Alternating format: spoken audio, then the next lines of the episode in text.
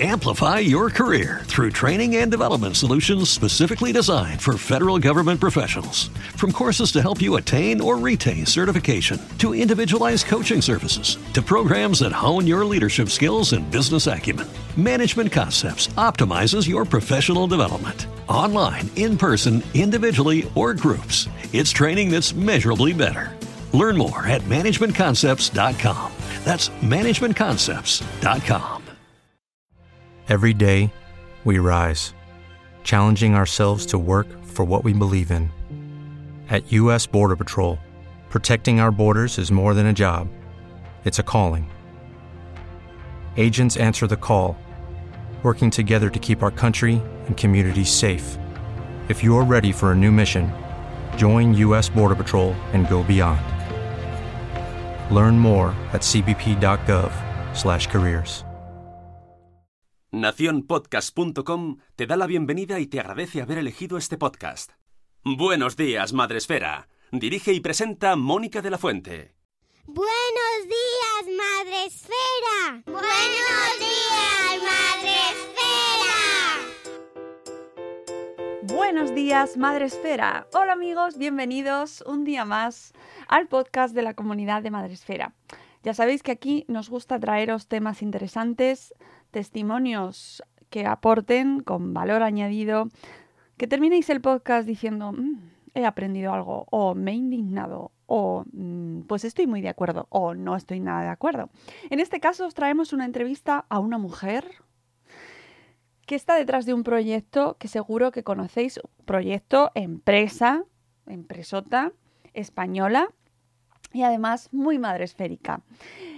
Ella es Teresa Olivares y está detrás, es la creadora, co-creadora de Tutete, una de las empresas que más conocemos y que empezó hace años. Bueno, nos lo va a contar ella misma cómo empezó hace años y cómo se ha ido desarrollando todo este tiempo, qué ha supuesto para ella este proyecto, esta criatura que supone que es Tutete para Teresa. Y yo creo que va a ser una entrevista muy interesante, muy reveladora, y que os vais a quedar con ganas de más. Como los minutos que hemos grabado Teresa y yo al principio de la entrevista y que por cosas de la vida, de la técnica y de no se sabe por qué muy bien, no lo sé, no sé qué explicación daros, pero bueno, hay una parte, como 5 minutos del principio de esta entrevista que se han ido a otra dimensión. Están en la dimensión de los audios que se pierden en WhatsApp. Pues ahí está la introducción a esta entrevista, la presentación de Teresa, pero no pasa nada, amigos, porque lo importante viene ahora. Así que os dejo escuchando a Teresa, que nos está contando ahora mismo, cuando empecemos a escucharla, nos está contando cómo empieza ella con Tutete, cómo surge y cómo lo inicia este proyectazo que tan bonito y tantas alegrías nos da. Os dejo con Teresa y espero que la disfrutéis mucho.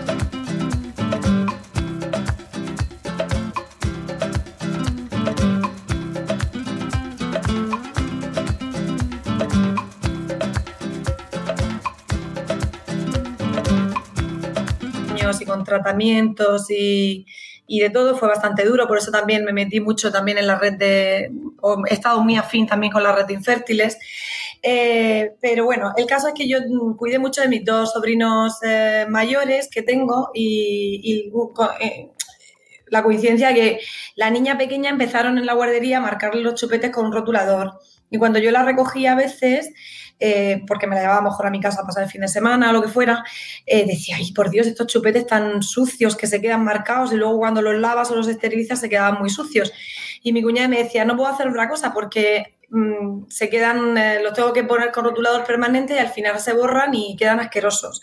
Digo, pues ya me extraña a mí por lo limpia que tú eres que lleves a la cría así, pero bueno. Y entonces, pues, bueno... investigando y con la historia de que aparte mi abuelo era grabador.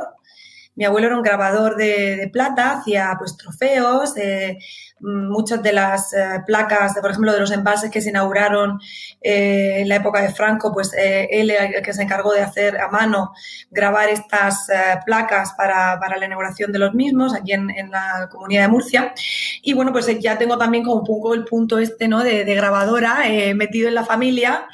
Y entonces pues se me ocurrió la idea de decir, oye, pues igual que se graba o se marca la plata o el oro, ¿por qué no vamos a probar que a lo mejor Chupete tiene que tener algún sistema limpio, higiénico que nos permita hacer lo mismo? Entonces, mi marido y yo, cuando estuvimos en Francia estudiando, conocimos a un chico alemán que trabaja, bueno, su padre tiene una empresa de plásticos, de grabado de plásticos alimenticios, y entonces hablamos con él, porque aparte está en la zona industrial más fuerte de Alemania, que es la sur, y entonces hablamos con él y le dijimos si nos podía ayudar a encontrar algo que pudiera grabar policarbonato. En aquel entonces los chupetes eran de policarbonato, de manera higiénica e inocua para la salud de un bebé. Y fue él el que nos ayudó. Entonces encontramos la máquina que nos permitía grabar los chupetes, luego encontrar a los proveedores fue un poco más complicado porque se conocían tres marcas muy famosas. A nosotros, ¿quién nos iba a escuchar las marcas más famosas que ya estaban en España para poder grabar sus chupetes? Entonces tuvimos que irnos a fabricantes alemanes y daneses, que, bueno, en concreto ahora, hoy uno de ellos, Vips, es muy famoso como marca propia, pero en aquel entonces nosotros empezamos con Vips. Entonces empezamos con estas marcas danesas y alemanas de mucho, mucho prestigio en el norte de Europa, que sí que nos abrieron las puertas, porque no tenían otra opción para entrar en el mercado español que a lo mejor con un producto diferenciado. Y fue así, y ya fue también la idea de decir, ¿y cómo lo comercializamos? Abrir una tienda cuando la máquina de grabado era tan cara, para amortizar eso, tela. Y luego entrar a la puerta de 20.000 farmacias, eso era súper difícil. A ver quién iba a confiar en nosotros cuando las farmacias venden prácticamente dos marcas. Tienen ahí un oligopolio, dos o tres marcas, ¿no? Entonces, pues se nos ocurrió la idea de Internet. Hace 15 años en España, Internet era un canal de distribución, bueno, muy, muy incipiente. Habían tres gatos vendiendo online. Y, sin embargo, en el norte de Europa, mi marido es danés, en el norte de Europa ya estaba aquello mucho más instaurado, ¿no? Entonces, bueno, pues tomando consejos y tomando valores de amigos que ya estaban metidos en el mundo online en Dinamarca. Yo también venía de trabajar en Dinamarca para IBM. Yo ya tenía, me había sacado en la Universidad de Bélgica el e-commerce advisor, un título oficial de IBM. O sea, yo ya venía también viendo un perfil y de una empresa que había trabajado en Dinamarca de e-commerce. Pues un poquito con estos conocimientos, el asesoramiento de amigos de daneses ya bastante introducidos en el mundo online, nos permitió empezar a hacer una estrategia online poquito a poquito, que oye, salió bien. Es que empezasteis en el 2007. Sí. Ah, que es que esto es remontarse a la prehistoria internautica. Pero fíjate que estamos en el 2021 y aquí seguimos, pero no es que aquí sigamos y ya está, sino que habéis crecido de una manera increíble, que tenéis que estáis en varios países, Teresa. Sí, sí. Mira, a nivel de tienda online estamos en Italia, Francia, Portugal y España, aunque enviamos al mundo entero. Pero lo que es activamente a nivel de marketing, estamos en estos 4 países. Y luego como distribuidores, porque Tutete también es una distribuidora, apoyando a puntos de venta físicos o bien online, con un determinado número de marcas de las que ya tenemos online, pero ya en distribución, tanto en Portugal como Italia como España.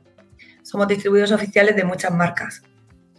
¿Qué ha supuesto para ti esta experiencia? ¿Y en qué te ha cambiado la vida, Tutete? Bueno, todo. Todo. Yo he estado trabajando para otras personas en otras empresas desde que tenía 23 añitos hasta que me metí en Tutete, evidentemente, con 30 años ya, 30, 31. Entonces, bueno, yo siempre he sido una persona muy trabajadora y tanto cuando he trabajado para otros me he desvivido como en mi propio negocio, está claro.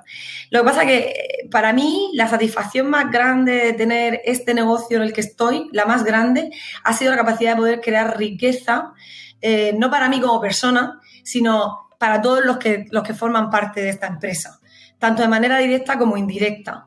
Para mí eso es lo que más me ha provocado un cambio a nivel personal, más me satisface y me enorgullezco como persona a nivel laboral. Haber sido capaz, a pesar de que, bueno, eso ya son otros temas a nivel burocrático y todo, parece que te frenan en 20.000 ámbitos, pero el haber sido capaz de poder, pues tener un equipo permanente que no se va porque está encantado de trabajar con nosotros, que viven de esto, y además a nivel indirecto, pequeñas fábricas, pequeños talleres, empresas, marcas, pequeñas marcas más grandes, menos grandes, pues que también somos una parte muy importante de su negocio hoy en día. Y para mí eso, esa riqueza que se ha creado, para mí ha supuesto un cambio brutal, haber sido capaz de poder pues materializar esto, ¿no? ¿Cuál ha sido la lección o el aprendizaje en estos años que más te ha impactado, ¿no? Que dices, madre mía, esto es lo que he aprendido en estos años. Pues mira, yo soy una persona muy nerviosa, es una persona con muy poca paciencia, ¿vale? O sea, lo tengo que decir.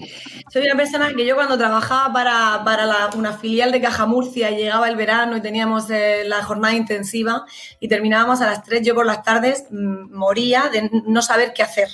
Yo no me podía tirar al sofá viendo la tele, entonces hacía un calor monumental fuera en la calle y yo no sabía, o sea, era un aburrimiento máximo. Pues soy una persona muy nerviosa y tal. Entonces, lo que me ha provocado Tutete también ha sido, ya no sé si la edad y los hijos también, pero todo en general, pues una madurez laboral, ¿sabes? A nivel de, pues de haber, haber visto todo lo que es un negocio, los nervios del principio, lo histérica que estaba, todo era como que me afectaba mucho, lo que podían decir las clientas me afectaba mucho, lo que podía decir una bloguera me afectaba mucho, la competencia, todo, ¿no? Entonces, para mí, lo que yo más he aprendido con la empresa ha sido esa madurez laboral, ¿no? O sea, a nivel de comprensión de todos aquellos entes que me rodean y verlos desde una manera más profesional y menos personal, ¿no? O sea, y desarrollar, haber sido capaz de madurar dentro de la empresa a nivel profesional y ser capaz pues, de haberme realizado, ¿no? En ese ámbito, o sea, como... Pues eso, pues como responsable de esta empresa, responsable de todo mi equipo y responsable de un montón de gente que tiene mucho que ver con nosotros, pero de una manera cada vez más calmada, más pausada y más madura. Para mí eso ha sido un reto porque yo es que soy yo siempre, ya te digo, muy impaciente, muy nerviosa, muy atacada, muy buf, y he cambiado bastante. Me ha hecho cambiar mucho. Supongo que es como cuando los hijos, ¿no? O sea, al final, pues para mí tú te es otro hijo, entonces... Lo entiendo muy bien, todo lo que dices. Oye, ¿cómo ha sido vivir este proceso siendo madre a la vez? Durísimo, durísimo, durísimo. Y muy duro, te voy a decir por qué. No por la falta de tiempo que le haya podido dedicar al negocio, que ha sido todo lo contrario, sino el haber podido disfrutar de mis hijos de otra manera. Es una de las cosas que me arrepiento. Si hay algo que me arrepiento durante todos estos años...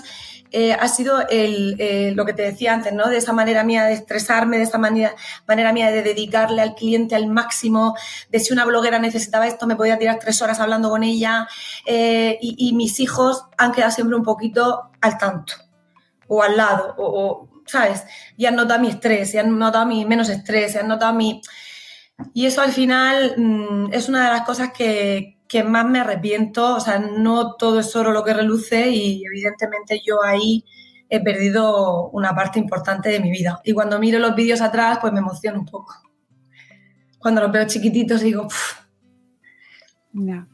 Ya, qué difícil, Teresa. Yo creo que todas las que nos hemos embarcado en una empresa teniendo hijos entendemos perfectamente lo que dices y... Bueno, pues ¿qué te voy a decir? Entiendo que ellos sabrán perfectamente que tú estabas dedicándote a lo que te tenías que dedicar en ese momento, ¿no? Para sacar adelante tu negocio, o sea que... Pero te entiendo tanto, de verdad.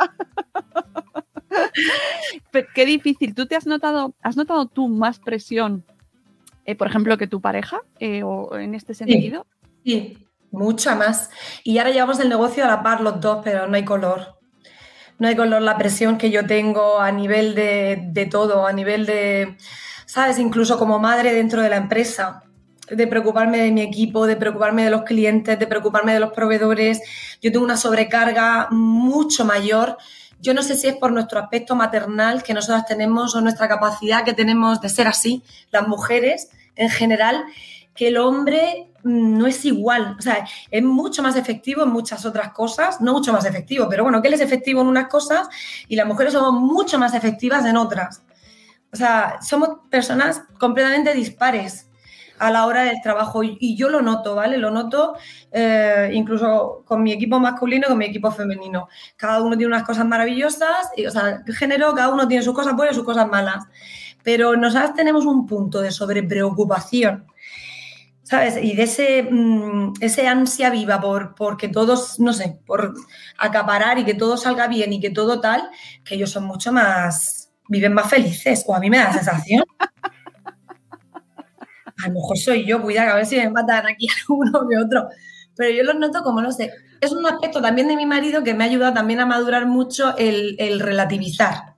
Yeah. ¿Sabes? Su forma de relativizar también a mí me ha ayudado mucho, porque si yo llego a ser tan loca como he sido, siempre, yo no sé, también, yo ya tengo 45 años y el relativizar hoy en día también me ayuda mucho a nivel mental, ¿eh? Y eso ha sido gracias a él. Es verdad que las mujeres además nos imponemos, yo creo que más. Sí. Y encima como madres, pues tú misma lo has dicho, ¿no? Que lo que más te arrepientes es precisamente en ese sentido maternal, en tu aspecto maternal, ¿no? Nos imponemos como más carga. Todo. Yo ahora mismo acabamos de adoptar un perrito y el perrito es para mí. ¿Quién te crees que está detrás del perrito? A ver si hace pipí en este sitio, si hace no sé qué allí, si hace no sé cuánto. Si es que lo sabía. ¿Sabes lo que decís? Pero es que yo cuando oigo algunas que dicen, yo tengo una suerte porque mi marido es el 50%, a mí me apoya en todo. Genial. Me encantaría saber ese porcentaje de mujeres maravillosas que cuentan, ¿verdad? Porque, o sea, yo no sé, y yo estoy casada con un danés y son implicados, ¿eh? Que ayer él duchó a los críos, les dio de cenar, no te voy a mentir y todo el rollo. Son implicados, pero no un 50-50, ni de coña. No sé, yo si hubiera acabado con una danesa hubiera sido igual, pero aquí yo soy Mari, me cargo con todo, también es que yo es que soy así, es que ese es mi problema, por eso siempre me ha costado también mucho delegar en la empresa y ahora ya poco a poco, la verdad es que cada vez más tengo un equipo, entre que estamos metiendo a gente cada vez más capacitada a nivel ámbitos superiores, ¿no? Más especializados en distintas ramas y tal, pues ya voy delegando cada vez más, ¿no? Pero es verdad que a lo mejor a mí es que me cuesta. Pienso que no saben hacerlo igual que yo y tanto en casa dentro como fuera. A lo mejor también eso, yo qué sé. Es que, a ver, ¿tú paras de trabajar en algún momento? ¿Durante el día te desconectas? No. Solo cuando hago los deberes con los críos, porque eso ya sí que he dicho que sí. Cuando pasó lo del coronavirus con el confinamiento, le dije a mi empresa, ¿sabes? Le dije a todo el equipo. Digo, esta no es la época en la que debemos de empujar el negocio. Digo, es la época en la que tenemos que estar todos con nuestros hijos y apoyarlos y ayudarlos y no quiero estrés por parte de nada ni de nadie. Digo, ¿por qué no? A lo mejor esto es, no sé, una lección de vida que nos da la vida, un parón que tenemos que hacer y nos va a venir genial a todos. Y es lo que hicimos. Cuando me escribía una estresada, es que no puedo terminar con mi vida, el trabajo, es que si tengo que estar de profesora con los críos, y dije, no pasa nada. Soy yo la primera que no estoy trabajando 8 horas diarias, ni 12, ni 16. Tampoco te lo voy a exigir a ti. Estamos con nuestros hijos y es lo que estamos. Y es lo que he decidido. No he podido estar con ellos cuando eran más pequeños. Bueno, sí he estado con ellos, pero no de la manera que me hubiera gustado. Y ahora ellos me necesitan con sus deberes, con sus historias en contar y yo pues ahí corto. Lo que pasa es que no es para descansar, claro. Es para actuar de profesora. Entonces, al final, yo no paro nunca. ¿Os ha afectado? Porque esta crisis, esta pandemia, está afectando muchísimos negocios. Bueno, ya sabes, o sea, no te tengo que contar nada nuevo. Está siendo una crisis y lo que viene. En ese sentido, ¿cómo lo estáis viviendo? Pues cuando empezó el confinamiento en marzo a finales, pues aquello fue horrible porque las ventas, bueno, bajaron dramáticamente, claro, la gente que iba a estar pensando en comprar nada. Nosotros estuvimos a punto de cerrar la empresa para solidarizarnos un poquito con lo que había pasado. Lo que pasa que entre que no nos cerraba el gobierno y que teníamos muchísimas madres a punto de la luz que nos escribían directs como locas, por Dios, vais a cerrar, estaban muy nerviosas muchas de ellas. Mira que encima de lo que está pasando, que voy a dar a luz, estaba esperando a comprarlo esta semana o la siguiente. proyecto, lo que fuera. Al final dijimos, bueno, pues no vamos a cerrar, pero tampoco vamos a empujar las ventas. Entonces, lo que hicimos en las redes sociales fue, durante ese mes, entre marzo y abril, acompañar, hablar, estar un poco como de apoyo, hablar, no sé, compartir posts donde explicábamos un poco las normas si vas a dar a luz en un hospital bajo el coronavirus. O sea, un poquito era un apoyo social, no empujábamos producto. Entonces, durante ese mes, pues vendimos nada, la verdad. Tampoco quisimos hacer ningún ERTE ni nada de eso porque, bueno, nosotros la verdad que teníamos ahí un colchoncillo. Le dije a mi marido, digo, pues si tenemos este colchón es el momento de usarlo para nuestro equipo. Ellos cuando tienen que matarse por nosotros, han matado, pues ahora nos matamos nosotros por ellos porque es la época que nos toca, ¿no? Pero bueno, con la suerte de que pasado ese mes, fíjate, lo que es la vida, es que a veces, bueno, la gente se cansó de tanto coronavirus, tanto meme y tanta historia, y la gente pues quería ver cosas bonitas. Entonces empezaron a escribirnos diciendo, por favor, queremos ver otra vez tus stories, Teresa, queremos otra vez ver los productos, queremos que nos alegren la vista, viene el verano, quiero comprar cosas bonitas para mi hijo. Y entonces fue cuando empezamos poco a poco a retomar lo que es la venta, ¿no? El empuje de producto, el acompañamiento al producto y el enfocarnos. Y las ventas empezaron a subir muy bien y muy contentos también porque no solo en nuestra tienda online, sino también en nuestros puntos de venta físicos, que han crecido muchísimo. O sea, yo puedo decir que tenemos unos puntos de venta a los que distribuimos que se han vuelto locos, yo creo, por reinventarse, por activarse en las redes, por hacer bueno, todo lo posible, por estar también ahí con sus propios clientes de sus zonas, de sus barrios, de sus ciudades. Y estamos muy orgullosos de decir que nuestros puntos de venta, muchos de ellos han crecido 3 y 4 veces de lo que habían crecido antes, de lo que nos compraban antes. O sea, que algo bueno están haciendo también ellos por su parte. Me da gusto saber que son físicos, o sea, que han sabido moverse en el mundo online para salir de esta. O sea que para mí, bueno, pues estoy muy contenta de poder ayudarles y estoy muy contenta también de que a nivel online pues nuestros clientes sigan ahí. Bueno, o sea, sí, precisamente además ahora es que está siendo también un momento crítico para un montón de empresas, pero es verdad que hay otras que están haciendo, ¿no? Que están dándose una vuelta a sí mismos para ver cómo se convierten, por dónde salen, ¿no? Porque la supervivencia es lo que tienen, te tienes que buscar otra salida. Sí, yo lo he visto, a mí la moda me encanta y yo online, en Instagram me meto y yo a lo mejor compro una tienda de Vigo, compro una tienda de Ferrol, compro en Coruña, compro, yo que sé, en Santander, en tiendas de, ¿sabes? A los niños también ropa, a veces les compro en Barcelona, que si en Zaragoza, esas que, o sea, yo sí puedo, todas aquellas tiendas que se están moviendo muy bien en redes y que yo a lo mejor alcanzo a conocer y digo, mira, esto lo tiene esta, pues en vez de comprar la tienda oficial de la marca, 20.000 veces antes apoyo a la tienda local que se está moviendo en Instagram y que son de España y que se quede, ¿sabes? Aquí el negocio y los apoyo. Y veo que hay mucha tienda que está trabajando muy bien y nuestro ámbito de bebé, mucho punto de venta que se ha reinventado y que lo está haciendo muy bien a nivel de redes y están vendiendo gracias a esas redes y a esas tiendas online que están montando a marcha forzada, o sea que encantada. Oye, ¿y es verdad esto que se comentaba del boom del confinamiento? ¿Habéis notado aumento de ventas en los embarazos tras el confinamiento? Pues todavía no, pero a lo mejor dentro de unos meses, abril, mayo, junio, julio, agosto, septiembre, octubre, noviembre, diciembre, pues sí, debería de tocarnos ya. Claro. Pues a ver, las rebajas han ido muy bien, la verdad que no me puedo quejar. Pero la verdad que no he visto las ventas, diciembre para Reyes también ha ido muy bien, pero ha sido más juguetil. Tendría que ver las ventas de chupetes como han ido estos dos meses. Claro, porque se comentaba, hablándolo con Clara Ávila, yo creo que era, que ya tendrá que ser cliente vuestra seguro, porque ya ha dado a luz, así que ya está totalmente inmersa en el mundo Tutete seguro.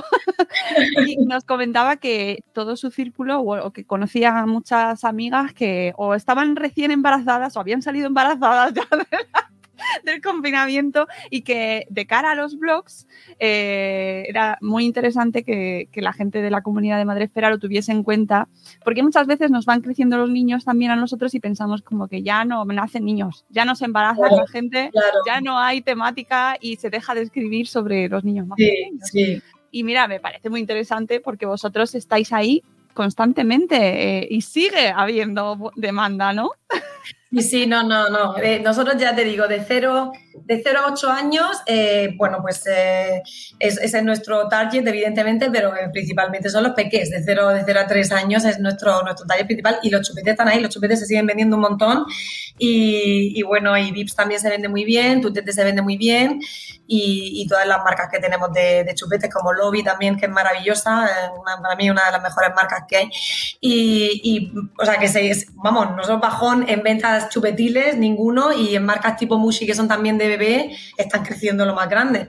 No he hecho un estudio exacto de división por perfil y por edad, pero vamos, sería interesante, ¿verdad?, hacerlo para ver si... Sí, eso, vamos, el estudio nos puede interesar mucho porque puede traer así conclusiones interesantes.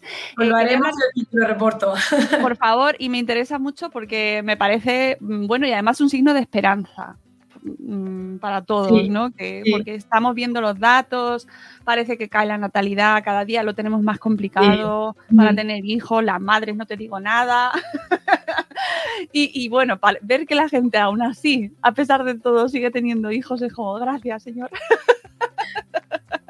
Oye, quería hablar contigo sobre el mundo de Internet, porque me parece que es indivisible de Tutete que vosotros habéis crecido de la mano de las redes y de los blogs y de la comunidad lo habéis fomentado mucho y me interesa mucho cómo lo habéis vivido, ¿no? Cómo os habéis planteado la estrategia o si la habéis ido cambiando durante estos años, por ejemplo, ¿no? O que me cuentes un poquito. Al principio fue más una relación como muy de amistad. O sea, yo para mí, con todas vosotras, y sigo teniéndola, siempre ha sido algo de amistad, o sea, de cariño, ¿no? No ha sido tampoco, nunca me lo he planteado como una estrategia pura de marketing. Siempre ha salido todo como... Era muy bonito, la verdad, cuando empezó Madresfera y empezó el mundo blog.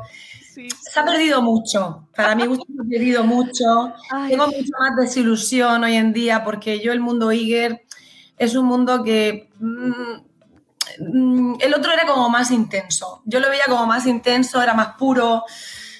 No sé, por favor, no me maten aquí las Igers, que no es el fin lo que quiero decir, porque hay Igers que aportan mucho y no es eso lo que quiero decir, pero...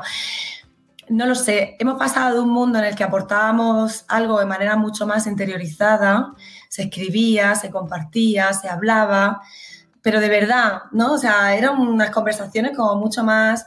bonita, ¿no? Era compartíamos experiencias como mucho más transparentes y, no sé, me gustó mucho más el mundo del blog y para mí aquello fue un mundo al que le dediqué muchísimas horas de mi vida a estar muy en contacto con todas las blogueras, a informarme. De hecho, con mi tercer hijo fue gracias a ellas que mejoré muchísimo en amamantar, en el apego. O sea, tú imagínate, para mí me aportaron mucho, ¿no? Yo cuando empecé con todo esto ya había tenido a los dos niños mayores y yo de leerlas, de compartir, de experimentar, no solo aparte pues el que luego ya tuviéramos nuestras colaboraciones a nivel de producto y de Tutete y todo este rollo, que lo hacíamos de manera... muy desinteresada por ambas partes, también te digo, era más por el cariño, por la relación y por mil cosas. También a mí me aportó mucho, esa época me aportó muchísimo y fue muy sencillo también aportar el valor de todas estas mujeres dentro de nuestras propias redes, enriquecía muchísimo. Yo veo que se ha perdido un poco y nos hemos metido mucho en un mundo visual, para mí mucho más superficial, llegando a aburrirme en algunos casos, no me siento motivada. No sé, estoy a veces muy perdida dentro de Instagram en buscar perfiles que realmente me aporten aquella experiencia o aquel alma, ¿no? Que ahora mismo veo que no me cuesta encontrar. Se comparte mucho el día a día, pero a veces no es un día a día muy auténtico, como lo era antes, ¿no? O sea, cuando compartías tu experiencia con cómo te había ido el parto, cómo te había ido aquello, o el pecho, o el no sé qué, o... No sé, ahora parece como que toda la información más inmediata, más visual, más estética, más superficial, ¿no? No sé. A mí me cuesta encontrar algo que me llene de verdad ahora mismo. A título personal, como sí, empresa, sí. Como empresa, desde luego que nos llevamos, o sea, tenemos unas relaciones maravillosas, seguimos teniendo relaciones maravillosas con las blogueras que ahora son Instagramers, como con nuevas solo puras Instagramers, hay gente maravillosa y es verdad que son muy bonitas, que comparten cosas bonitas de su día a día y todo este rollo, pero no sé, yo viví la época de Madresfera en sus comienzos y me quedo con aquello. Ya, la verdad es que la nostalgia es inevitable. Yo también recuerdo con mucho cariño los principios y esa comunión que existía, ¿no? Esa conversación real, que yo creo que es que se ha perdido mucho esa conversación real. No, ahora sí. Son interacciones. Sí, ahora son interacciones como más inmediatas, más, ¡ay, estás divina! ¡Qué guapa estás! ¡Ay, qué mono el niño! ¡Ay, que no sé qué! Pero no hay esa conversación, que está muy bien, si yo no digo que no. Lo que pasa es que yo creo que seguimos a tantos perfiles que a veces para poder estar en todos los perfiles y demostrar tu cariño o tu atención a ese perfil, la conversación es más inmediata, es más corta. Antes era como más... Aparte se utilizaba Twitter, que al final Twitter... también nos permitió una comunicación muy en la que al final nos metíamos varios, había una interactividad muy, muy, muy agradable. Bueno, a mí me gustaba muchísimo. Yo creo que Instagram, esa interactividad que tenía Twitter de que de repente se unía a otra, a la conversación y luego otra, y luego a lo mejor Madresfera y luego no sé quién, y estamos ahí 40 hablando al mismo tiempo, pues es más difícil de alcanzar una red como Instagram. Eso también es verdad. Entonces, sí. Sí, totalmente. A mí, ya la gente que nos escucha ya sabe que para mí Twitter es como Twitter. Y eso que no, que también tiene lo suyo Twitter, pero es verdad sí. Que me siento más cómoda en Twitter que en Instagram. Instagram me cuesta, estamos porque hay que estar igual que sí. Tienen que estar las marcas, pero es verdad que no encuentras esa conversación de varias bandas, ¿no? Y es difícil de verlo. Pero bueno, al final es la evolución, ¿no? Yo de todas formas seguimos animando a que la gente escriba, por favor, que los blogs siguen ahí. Y de hecho tendría que tener más valor, incluso ahora mismo, el blog como algo de peso, ¿no? Es eso que sigue quedando. Los posts vuestros en vuestro blog de Tutete siguen quedando de consulta para el resto de los años. O sea, yo lo que considero muy importante es, bueno, Instagram es una herramienta visual muy buena, pero yo creo que tiene que apoyarse siempre de algo de contenido. Tenemos que apoyar un contenido detrás, ¿no? Está muy bien compartir tu día a día, está muy bien compartir tus experiencias diarias de tu hijo, hacer pues para mí un reality show de tu vida, ¿no? Dentro de Instagram, pero a veces a mí se me queda corto, ¿no? O sea, se me queda corto a nivel de saber un poquito más de ti y es verdad que aquellos perfiles de Instagram que luego comparten un post de decoración o comparten que han hecho aquí en la casa una manualidad con el hijo. Pero igual, es verdad que para mí son mucho más enriquecedores como usuaria, incluso como marca, que quedarnos simplemente solo en lo visual y 4 frases, ¿no? No sé. Sí, es que además ahí... Si haces una búsqueda rápida en Google, tienes artículos llenos de frases que para compartir en Instagram. Te lo ponen así, ¿eh? Frases positivas para compartir en Instagram. Y luego no tienes más que buscar esa frase que aparecerá en algún perfil con una foto que no tiene nada que ver. Porque hay que poner una foto todos los días. Yo es que esos perfiles que empiezan Sunday Mood, Monday Vibes, Tuesday Happiness. Es como... ¿Sabes? Como, ¿qué me estás aportando? Lo guapa que vas hoy vestida y poco más, ¿no? Pero claro, hay usuarios que consumen eso, pero yo no. Claro, y las marcas... Como usuaria quiero más. Y como marca, porque me interesa mucho en este sentido, porque en ocasiones se dice, bueno, es que las marcas son las que muchas veces motivan ese tipo de... que se genere esa... que solo buscan los followers o solo buscan gente que tenga perfiles, pues influencers con millones de seguidores. Vosotros como Tutete, como marca, ¿qué es lo que buscáis en quienes queréis que sean vuestra marca, vuestra imagen? Nosotros hemos establecido un mínimo de visibilidad, ¿no? De entre los 5.000 y los 10.000 seguidores, porque si no también es una locura. Nos escribe mucha gente con 200, con 300, con 500. y al final hay que cortar por algún lado, aunque a mí nunca me gusta cortar así. Yo con el mundo blogueril nunca he hecho eso, nunca. Podía colaborar con un blog que leyeran 30 personas diarias que con otro que pudieran leer 4.000. Pero es verdad que en el mundo Instagram ha sido tal proliferación de perfiles que ha llegado un momento que hemos tenido que decir unos mínimos cuantitativos, ahí partimos. Bien, pero una vez que yo tengo esto, para nosotros pueden entrar varios factores. Uno, que tengamos una relación con esa persona de toda la vida, que nos encante de siempre y aparte que ha tenido una relación continua con Tutete, que tiene sus seguidores de toda la vida, que es tiene una madurez, ¿vale? Que nos pasa en bastantes perfiles desde Madresfera. O sea, desde la época solo blog, o sea, muchos de Madresfera que en Instagram también, se han seguido moviendo y están ahí. Y luego, las que son más puro y que han salido más nuevos y tal, pues, hombre, siempre cuentas que estén cuidadas, trabajadas, que haya una especie de, pues, que tenga un público que le siga de verdad. O sea, que haya un poquito, que haya una interacción, que haya un engagement y que la persona en cuestión también tenga un perfil un poquito afín a nosotros, ¿no? Evidentemente, si además esa persona genera un contenido que ya nos parece lo más a nivel de lo que sea, pues ya fantástico, ya me da igual que tenga 8.000 seguidores, que tenga 5.000, yo no necesito que tenga 200.000, porque muchas veces, muchas pequeñitas tienen mucho más efecto a nivel de word of mouth, ¿sabes? Que a lo mejor un impacto de una de 200.000 seguidores. Lo que pasa es que nosotros muchas veces que tenemos también mucha relación con las grandes ya también de amistad, es que... Claro. Entonces, muchas veces dicen, venga, pues me llevo muy bien con Tutete, me interesa esto, voy a hablar con ellos. Entonces, al final, pues bueno, pues venga, vale, pues, ¿sabes? Cedemos con esto que ellos, pero que también ya tenemos una relación de cariño y de amistad muy, muy fuerte, independientemente de que tenga sus 200 o sus 300.000 seguidores, que estupendo. Pero vamos, no miramos, cuando estamos analizando los perfiles, ya te digo que siempre son... si el contenido es bueno, su perfil está cuidado... Y además es una persona pues con la que tenemos una buena relación, pues estupendo. Adelante. Eso con nosotros como marca. ¿Tenéis muchas peticiones? ¿Os llegan muchas solicitudes de colaboración?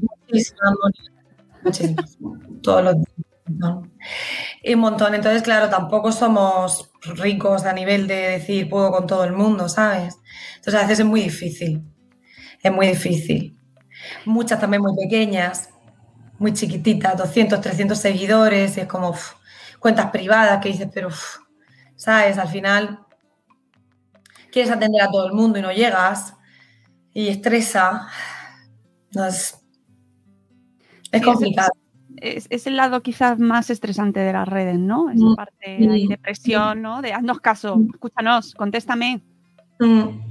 Sí, hay gente también que contacta de malas formas, como yo me lo debo, ¿sabes? Como yo me lo merezco a mí misma, y entonces como, si ya entramos por ahí va a ser que no, ¿sabes? Sí, es verdad, hay gente que es como yo me lo merezco, porque yo, mira, que soy esta y tengo esto y tengo aquello, es como, vale, muy bien, pues para ti, ¿sabes? Nosotros ante todo es que la relación de cariño que tenemos con las de siempre, ¿sabes? Es bueno. Que siempre se... Y ellas con vosotros, ¿eh? Porque sí. La verdad es que es así, no es peloteo, de verdad, ¿eh? Que es así, o sea, no solo tenéis que entrar, daros un paseo por Twitter, por ejemplo, por redes, así, y ver un poco las menciones, y es como el clásico al que hay que acudir para consultar a ver lo que se lleva esta temporada, porque además marcáis tendencia, hija mía, es así. Traéis lo más nuevo, lo más bonito, siempre está sí. Nos matamos. Algunas veces metemos un poco la patilla, pero bueno. ¿Por qué? Bueno, porque hay veces que traemos cosas demasiado... Mira, nos ha pasado. Mira, hay una marca que se llama Maileg, que nosotros tenemos ya, pues, 13 años, creo. Cuando lo trajimos al principio, nosotros estamos enamorados de la marca. Pues fue un desastre. No había ni Dios que la comprara, pero ni Dios. Y, sin embargo, a veces nos adelantamos demasiado. Y, sin embargo, hoy en día es una de nuestras top ventas. ¿Sabes? O sea, es muy curioso a veces el consumidor en España, nosotros traemos cosas del extranjero que lo están petando. Lo que pasa es que es verdad que ahora con Instagram y con las redes, a nivel global, se mueve mucho, las marcas se mueven mejor y están como más visibles y eso permite que el usuario esté como más preparado para el consumo de determinadas marcas que cuando las traemos aquí al país, pues ellos ya, la conozco, ¿sabes? y ya están como más preparados para consumir. Pero es verdad que en nuestros comienzos algunas cosas eran como, vamos, no había manera. Nos adelantamos 30 pueblos. Bueno, que somos clásicos al final también, ¿no? Sí. Parece que con el tema bebé, es verdad que aquí ya me voy a moda, pero también en vajillas o en puericultura era más la cosa clásica, ¿no? Sí. Que quizás, pues lo que ya estamos viendo ahora, estos tonos pastel, no, yo qué sé, es que estamos viendo materiales, ¿no? Materiales super, muy sostenibles, estáis dando la vuelta a los materiales normales, el plástico. Sí, totalmente, trabajando ya con, si son plásticos de alto nivel y si no con materiales como la silicona o ya nos vamos a madera. Sí, totalmente. O sea, son ya materiales mucho más amigables con el medio ambiente y también con el ser humano, claro. Uh-huh. Sí, yo creo que habéis conseguido introducir una necesidad o una manera de mirar la puericultura de otra forma distinta, ¿no? Ya no es tanto solo como esto me hace falta, sino que además, aparte de que me hace falta, es que quiero que sea bonito. Que sea bonito. Es que cuando nosotros empezamos, la puericultura era muy fea. O sea, tú ibas a unos supermercados o te ibas a una farmacia y era como muy... Bueno, quitando a lo mejor algunos chupetes que había en farmacia muy monos, pero prácticamente te ibas a vajillas, te ibas a todo tipo de accesorios, baberos, tal, y era todo muy... Yo me acuerdo, y mucho plástico amarillo, verde, rojo, amarillo, verde, rojo. Yo me acuerdo que yo decía, pero vamos a ver, yo no tenía hijos, ¿eh? Pero si algo he tenido claro es lo que me ha gustado en esta vida.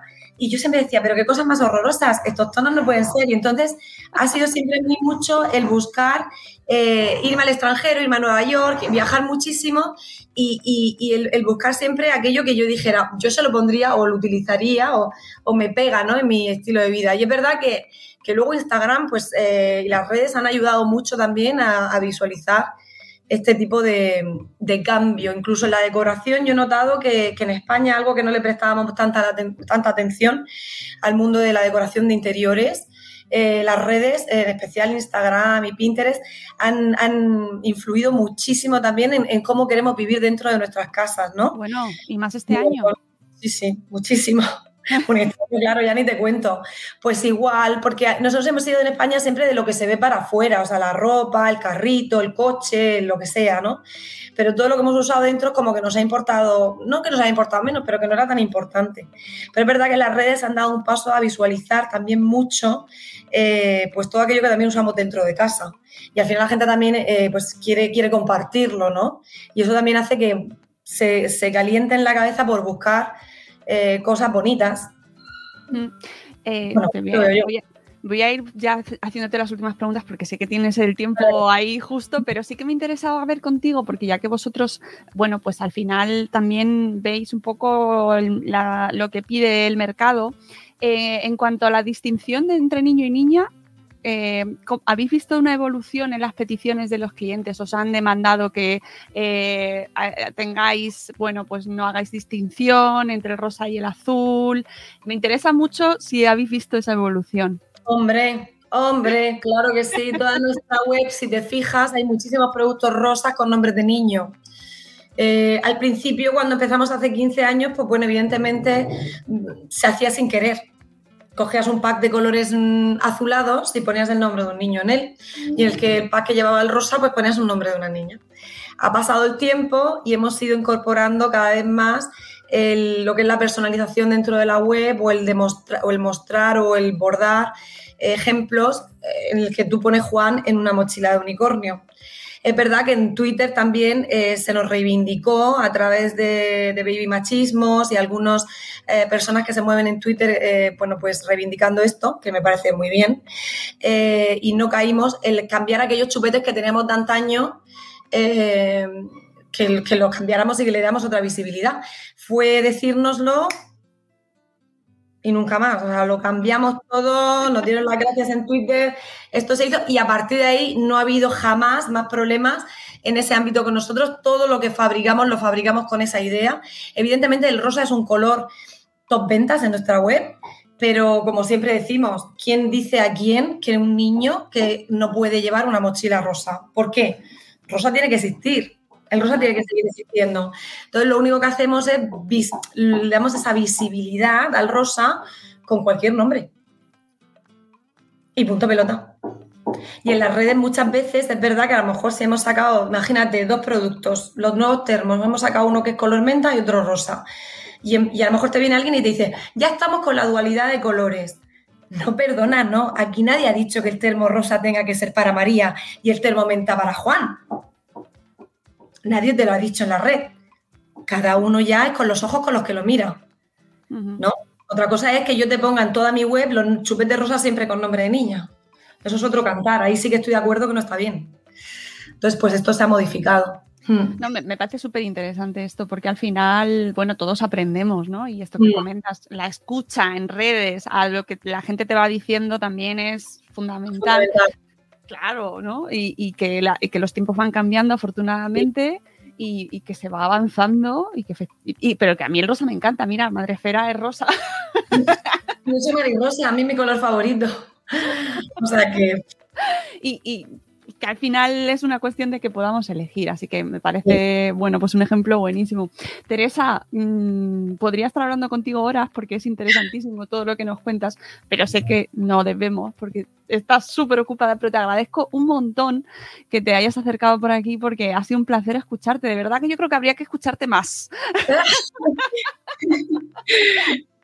Es verdad, y lo que pasa que como al final pues es lo que tiene, que tienes que estar dirigiendo una empresa y criando a tus hijos y viviendo, porque aparte tendrás que tener tu tiempo libre, pues claro, no estás en el foco en muchas ocasiones o no estás hablando en muchas ocasiones, pero se te tendría que escuchar más, igual que se tiene que escuchar más a muchas mujeres que están dirigiendo empresas, sí, españolas, de trayectoria ejemplar, y que creo que se tienen que escuchar más estas voces. Estamos siempre muy en silencio. Yo cuando me sacan a mí todo el rato, en mi región me sacan todo el rato en las noticias, y yo digo, sí, hay un montón de mujeres como yo, pero es que no, están siempre en silencio, son como monarcas de la sombra, ¿sabes? No sé. Estamos trabajando como locas y no se nos oye. Así es, hay que hablar, amigas, y yo sé que esto sacar un ratito es complicado, pero de verdad que hace mucha falta escuchar estos testimonios, escuchar a gente como tú, que con sus luces y sus sombras y nos cuentan lo bueno y lo malo, y que se han atrevido y que se han equivocado o han acertado y que nos lo cuentan, porque da ejemplo también a muchas mujeres que están ahí, que no saben muy bien si lo puedo hacer, no lo puedo hacer, no sé qué hacer, no sé si atreverme. Bueno, pues tener más referentes es súper importante. Así que yo te agradezco un montón tu tiempo, Teresa. Te agradezco muchísimo, como Madresfera también, el habernos acompañado y ayudado y apoyado en estos años. De verdad, es importantísimo para nosotros. O sea, que vamos, no puedo darte las gracias más fuerte. Y que espero que Tutete siga ahí, pues contándonos las tendencias y ayudándonos a elegir cosas tan bonitas como las que tenéis, pues por muchísimos años más. Pues muchísimas gracias a ti, Mónica. El placer es nuestro estar siempre a vuestro lado, siempre. Ese es el placer máximo. Pues muchas gracias y ya sabéis todos los que nos escucháis que tenéis a tutete.com ahí siempre disponible en todas partes para encontrar cosas preciosas para los niños. Es una un poco perdición, ya te digo, porque entras y siempre acabas saliendo con algo, porque es todo muy bonito y tenéis millones de posibilidades, y si tenéis que hacer algún regalico, que tenéis algún nacimiento cerca, cosas que tenéis ahí, súper interesante, súper bonito y siempre vas a quedar bien. Así que, y útiles, muy útiles también, que no se regalan cosas que no sirvan para nada, cosas muy útiles. Teresa, un abrazo enorme, enorme, de verdad. Igualmente. Nos vemos por las redes y a todos los que nos habéis acompañado hasta aquí, muchas gracias y volvemos en un nuevo episodio de Buenos Días, Madresfera. Hasta luego, Mariano. Adiós.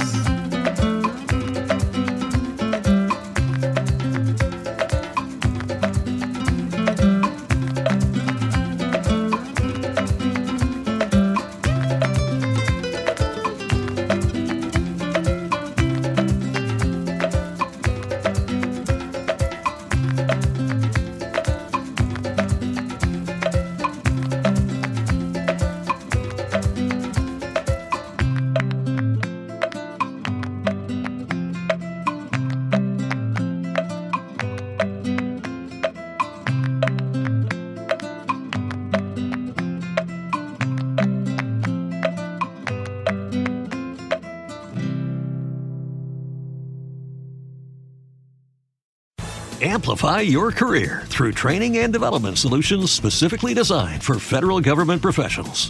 From courses to help you attain or retain certification, to individualized coaching services, to programs that hone your leadership skills and business acumen, Management Concepts optimizes your professional development. Online, in person, individually, or groups, it's training that's measurably better. Learn more at managementconcepts.com. That's managementconcepts.com. What if you could have a career where the opportunities are as vast as our nation, where it's not about mission statements, but a shared mission? At U.S. Customs and Border Protection, we go beyond to protect more than borders. From ship to shore, air to ground, cities to local communities, CBP agents and officers are keeping people safe. Join U.S. Customs and Border Protection and go beyond for something far greater than yourself. Learn more at cbp.gov/careers.